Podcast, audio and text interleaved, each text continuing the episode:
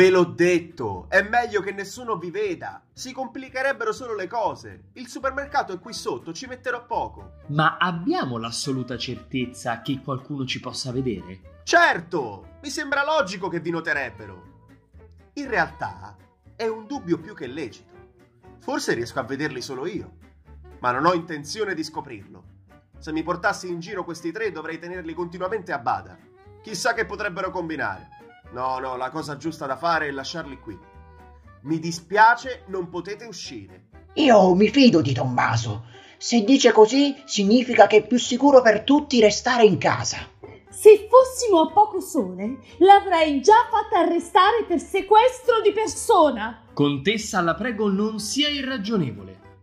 Va bene, signor Tommaso. Noi l'aspettiamo qui. Mi sembra il minimo dopo la sua disponibilità nei nostri confronti. Se da queste parti sono tutti come lei, signor Tommaso, preferisco restare in casa.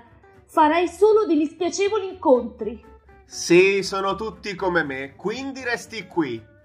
Contessa. Prendo le buste per la spesa, indosso mascherina e guanti ed esco di casa. A tra poco!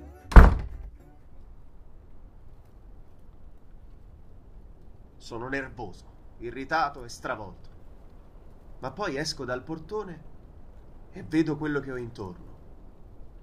Sono solo, in mezzo alla strada. Attorno a me c'è solo desolazione.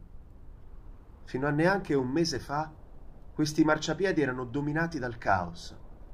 Tanti rumori si sovrapponevano fra loro, una specie di orchestra metropolitana che diminuiva il suo ritmo solo di notte, ma non cessava mai. Tanti anni a odiare l'iperattività delle mie giornate, a sperare di arrivare a casa prima possibile per godermi un po' di solitudine, lontano da tutto.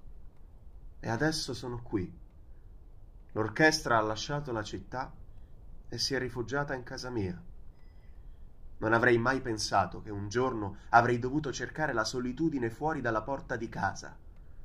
E soprattutto non avrei mai pensato che un giorno il caos mi sarebbe mancato così tanto. E allora penso che forse questi tre tizi fuori di testa sono la cosa più bella che mi possa essere capitata negli ultimi tempi. Sì, lo devo ammettere. Io non vedo l'ora di entrare in questo supermercato, comprare in fretta del cibo, tornare in casa e vivere la quarantena insieme a Tancredi, Flora e Vinicio. Compro velocemente le provviste e mi incammino di nuovo verso casa. Riapro il portone, salgo l'ultima rampa di scale, apro la porta e non c'è nessuno. Sul tavolo della cucina vedo un biglietto piegato. Lo apro. C'è scritto qualcosa.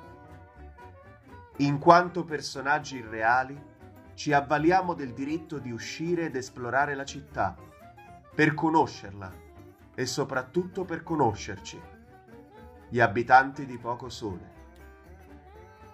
Sono usciti. Adesso che faccio?